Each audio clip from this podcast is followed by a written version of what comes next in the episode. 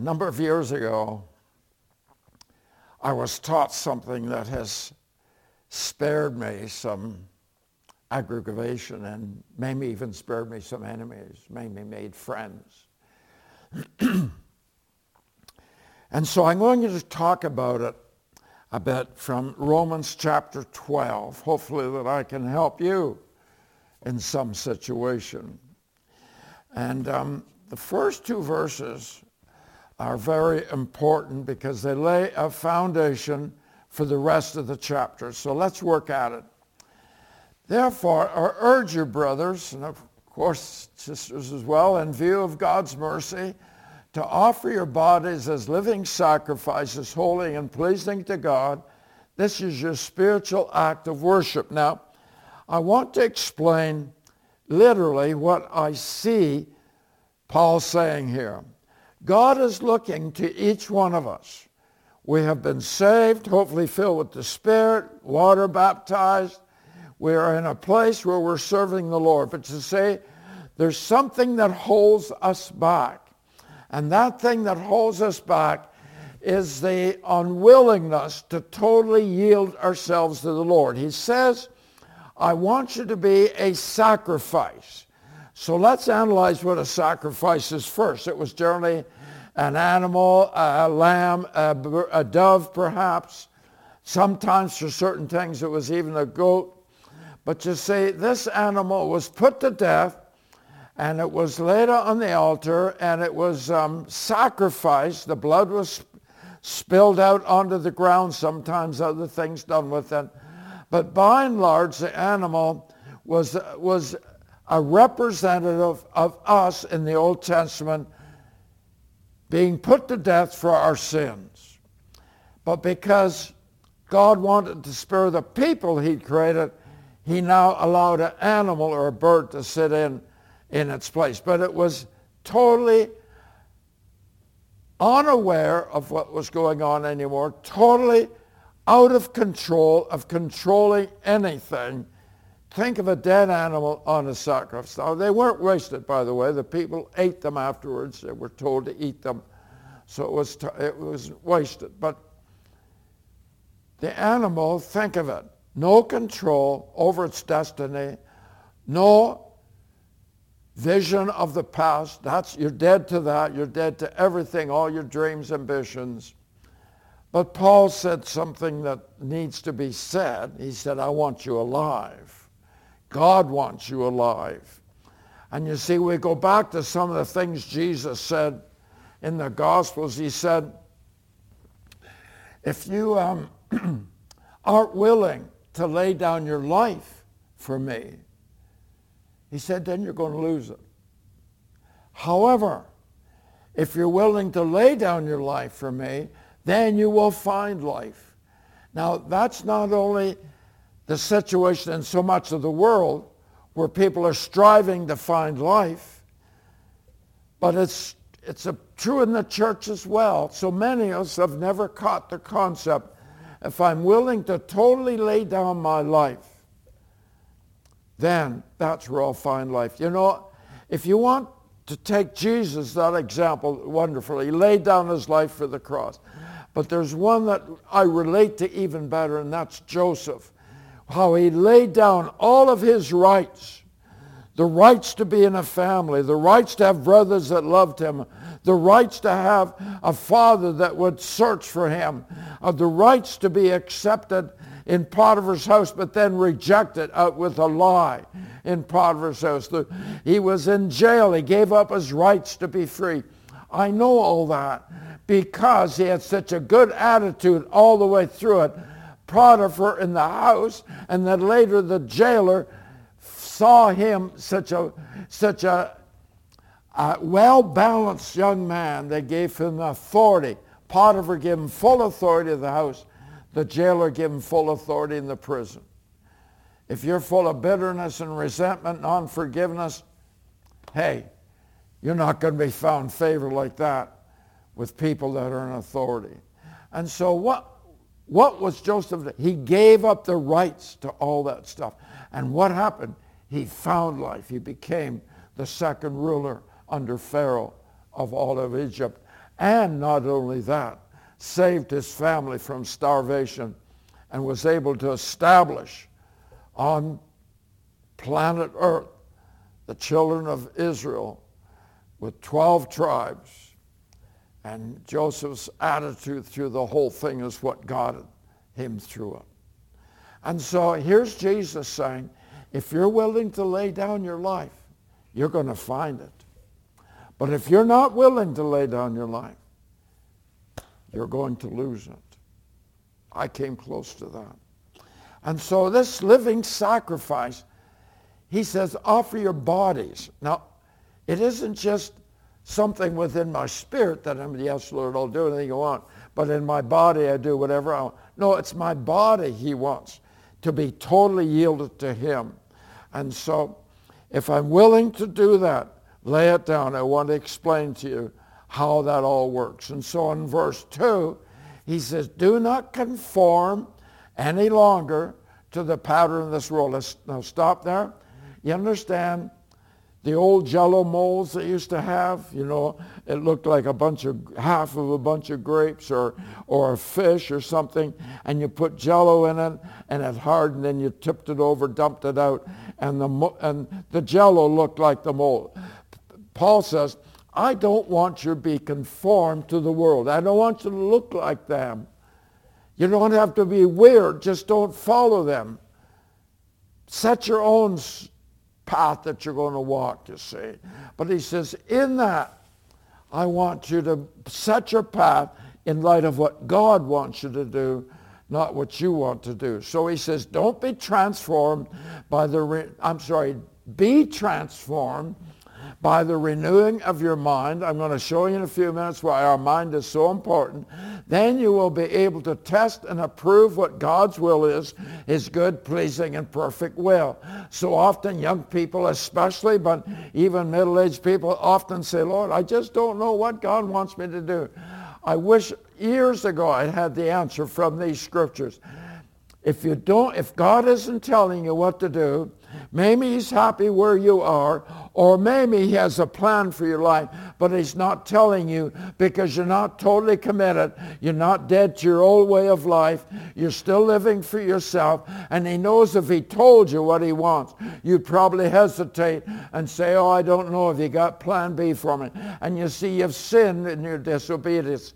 He doesn't want to put you in that place of disobedience. So he doesn't tell you what he wants.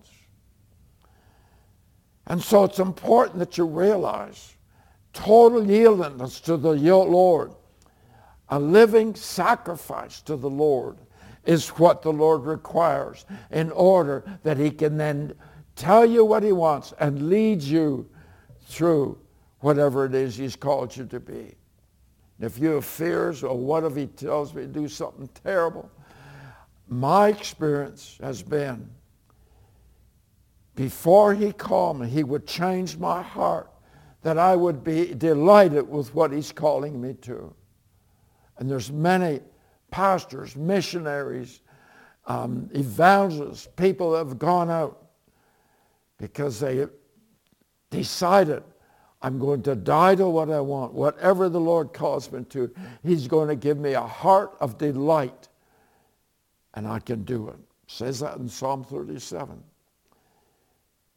he will give us the desires of our hearts. But the line before that says that we will, if we have pleasure in him, he will give us the desires of our heart. He loves us. He doesn't want to make us miserable. Sometimes he will for a short period in order to change us. Because sometimes he says, I love that person so much. I really do want to bless them by changing them into my image. So let's look at this picture number one here on your screen. Over in the one side, you see the flesh. On the other side, you see the Holy Spirit. Those lines at the top saying that the Holy Spirit demands death. I'm talking to you about that. A living sacrifice. But the, the flesh insists on leading. And so it's against the Holy Spirit. It doesn't want. And so the arrow's going down to that circle that says our will, which is our decision maker, the flesh is trying to influence my decision. The Holy Spirit's trying to influence my decision. And they do it through thoughts and feelings from the flesh. The thoughts we have, the feelings, try to influence how I make decisions. And that's the, that's the mark of the age we live in. Oh, I just feel that's what I'm supposed to do. I have this thought that that's what I'm supposed to do. Listen, but the Holy Spirit has a better way. In picture three, he says he wants to lead us. He wants to lead us in things that are, unnorm- are not normal to the old flesh. But the old flesh struggles with that. The old flesh wants to have control. Anybody recognize that in your life? The flesh wants to be in control. That's why Jesus said we must pick up our cross and follow him. So let's look at the cross. Verses 16 and 17 of Galatians 5 describes this whole battle here. So I say, Live by the Spirit, and you will not gratify the desires of the sinful nature. Go back to that picture three again. The flesh is saying, but the Spirit is saying, and we make a decision to listen to the Spirit. That means I don't want to do what the flesh says. Okay, let's go on to verse 17. For the sinful nature desires what is contrary to the Spirit. Now we saw that in those three, in that picture. The Spirit, and the Spirit what is contrary to the sinful nature. So that battle is going against each other. If you go back to picture three again, Look at it. The top line says the spirit demands death. The, the, bottom line says the flesh resists the leading of the spirit. There's an enmity. There's a war going on. And so we have to recognize Paul here is talking about that very clearly. It's contrary what the spirit wants to the flesh. But I can say what the flesh wants is contrary to the spirit. And see, we have down at the bottom that picture our decision maker is very important. That's why in that first couple of verses from Romans, it says that we're to be renewed in our mind, transformed in our mind, so we can make the right decisions. So let's go back to Romans 12. It says, For by the grace given me, I say to every one of you. Okay, now we're going to talk about the actual sacrifice. The actual altar, the cross is another word for it. This is how I sacrifice myself. This is how I put to death. Okay, pay attention now. This could change your life. He says, do not think of yourself more highly than you ought, but rather think of yourself with sober judgment. In other words, how does God see me? God doesn't see me as a more important than somebody else or more valuable than something. He sees us all equally. He sees us all the same way. He loves every one of us. He sees value on every one of us the same. Just because I have a different job than somebody else that society would say is lower than my job, it doesn't make me more valuable. And in my eyes, it had better not let me see myself more valuable.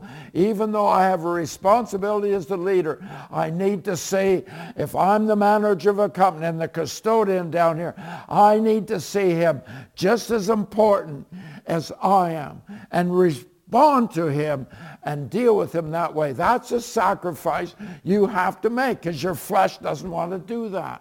Your flesh always wants to pump you up and your own mind is important. But you need to say, no, I may have a different position, different responsibilities, but I will treat that custodian with as much love and compassion and care as I would give to someone on my own level. So do not think of yourself more highly. That's the cross when I say no to the old flesh and say yes to the Spirit. But rather think of yourself with sober judgment in accordance with the measure of faith God has given you. In other words, when I see that custodian needing my care, I say, Lord, I have faith, the faith of God in me to treat him the way you would treat him, Jesus, if you were here. Verse 4 says, just as each of us has one body with many members, and these members do not all have the same function, so in Christ we who are many form one body, and each member belongs to all the others. We're all one body, the Bible's trying to say, and I need to respect every part of my body. Just because the third little toe on my foot isn't as important as my whole hand I still respect it as part of my body. And I'm not going to chop it off or, or take a hammer to it just because my hand's more important. Verse 6, we have different gifts according to the grace given us. If a man's gift is prophesying, let him use it in proportion to his faith. If it is serving, let him serve. If it is teaching, let him teach. If it is encouraging, let him encourage. If it's in contributing to the needs of others, let him give generously. If it's in leadership, let him govern diligently. If it's showing mercy, let him do it cheerfully. All that stuff is saying your flesh that demands you don't do that because you're you're more valuable. You're no, you're higher position. You say no to it and say, my spirit tells me this is what I do and I will do it. You say it's humbling. Well, wonderful. That's where God's grace is for you. When you humble yourself. James talks about that. Peter says that they both quoting from Old Testament. If we humble ourselves, that's where the grace of God is. And I humble myself by giving to the, somebody down that works in the cellar of my business, give him the same blessing I would give to someone that's, that's in my same level of leadership or above.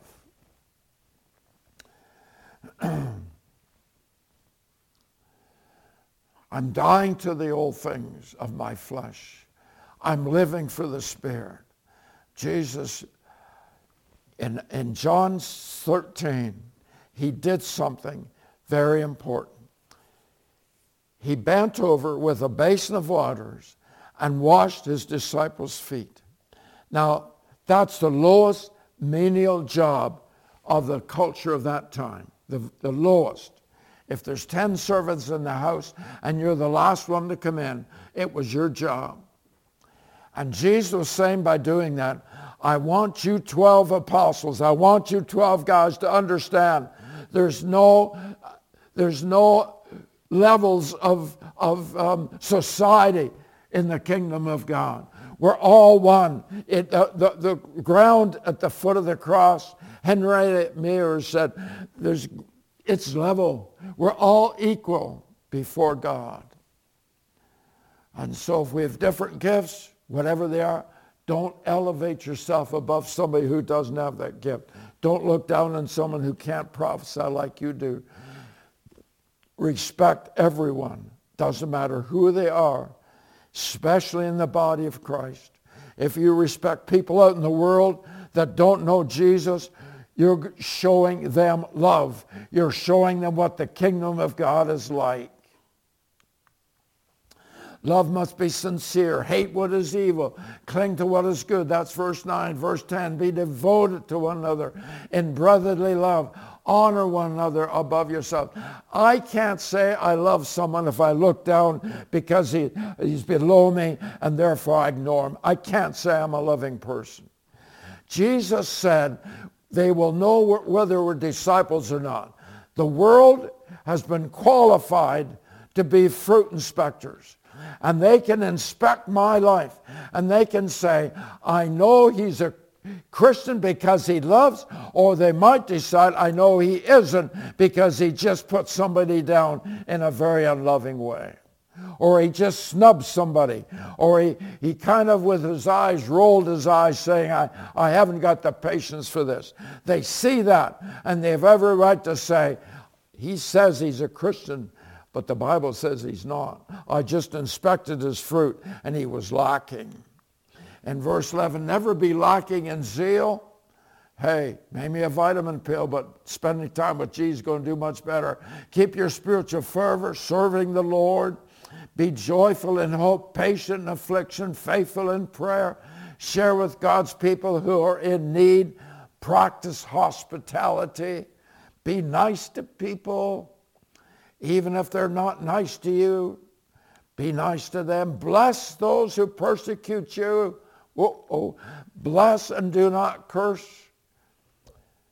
Rejoice with those who rejoice. Mourn with those who mourn. Live in harmony with one another. Do not be proud, but be willing to associate with people of low position. Do not be conceited. Conceited is a characteristic of pride. It raises you above people in your estimation and it hurts people that are being put down because you are treating them with that pride.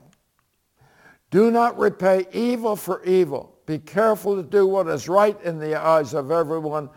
If it is possible, as far as it depends on you, live at peace with everyone. Now I want to spend the rest of my time just talking to you about this whole sacrifice thing. You see, I titled this How We Can Use the Opposite Spirit. When someone comes back at me with anger, but instead of me responding in anger, which my old flesh says it wants to do, Instead of responding the way my flesh tells me to, remember pictures one, two, and three, it was all in it. Instead of responding the way my flesh wants me to, I need to respond the way the Spirit is telling me to. And this whole chapter has to do with, with how I die to the, what my flesh wants and how I'm supposed to live according to what the Spirit wants. People have referred to this as the relationship chapter. It's because it's telling me how to fulfill the second commandment of Jesus. It's not a whole bunch of additional rules. It's simply giving me understanding of the second commandment of Jesus, how I'm to treat my neighbor. Doesn't just say how I should treat other Christians. It says how I should treat men. Love your neighbor as yourself. Paul said, don't do anything to anybody you wouldn't want done to yourself. Jesus said, treat others as you would like to be treated. And so we have this verses here. Do not repay evil for evil. When someone comes against me with verbally or whatever, I need to say, Holy Spirit, help me. Say it instantly. Holy Spirit, help me. Jesus, help me. I don't want to respond out of the flesh. I want to respond out of the Spirit. Holy Spirit, help me. And this is what happens. When you respond in love, in patience, now we could look at 1 Corinthians 13, everything that love it. This is what love is.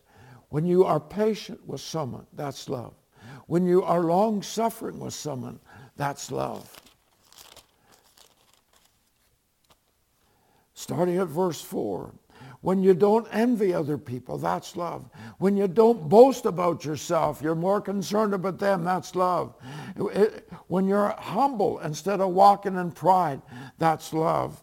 When you're not when you're not rude but gentle with people, that's love. You're not self-seeking. You're not looking for, hey, look at me type thing, you're talking about yourself all the time. When you when you're focused on the needs of others, that's love. You don't, you're forgiving. That's love. You see, all those things say that's what love is. So as I respond in a loving way, read 1 Corinthians 13, verse, starting at verse 4. Get that into your head. Those are the characteristics of love. When I am patient with somebody, that means I love them. When I am not patient with someone, that means I don't love them. And so it says, if I'm going to return evil for evil, that's a sin. God, Jesus said, don't do that. Paul says, don't do that. What I need to do is say, I'm going to respond to them with the opposite of how they came against me. That's why he says, be careful to do what is right in the eyes of everyone. In other words, I'm not trying to please people. I'm trying to please God with the way I re- uh, respond to you. And in verse 18, I love it. If it is possible, as far as it depends on you, live at peace with everyone. Now, if you say, I have to slip to verse 21, do not be overcome by evil, but overcome evil with good. And so this is the verse where it says, I can respond in a different way with what's coming at me, and I'll overcome the evil they're throwing at me with something good, you see. And you see in the verse before that, in verse 20, it says you can heap burning coals on his head. I've never fully understand that. I'm not sure if anybody does. But one person described it this way in my commentary. He says, when you respond in a totally different way than what came at you, that response that you give instantly shows him he was wrong in his presentation. And that's embarrassing. And embarrassment causes a flush. Some people, their, their countenance might even turn red for a moment just out of that embarrassment of, of realizing they were wrong in what they did. And maybe that's the burning coals on his head. I don't know. But he says, do not overcome. Be not overcome by evil, but overcome evil with good. That simply means to me the good that I respond to from the evil that's coming at me. God says, I overcome that evil. Let me put this way. I've experienced this where I've actually seen the person's face. They were disarmed. They were looking for me to respond and have a fight out of it, but they, they, I was, what I said, disarmed them. I know it works. I know it works. Father, you are the one who can guide us day by day. First of all, we're asking minds, people listening to this, our minds will be transformed into the likeness of Jesus. We can start to think like you, Jesus, and act like you, Jesus. Whenever people come against us, we will meet them with love instead of evil.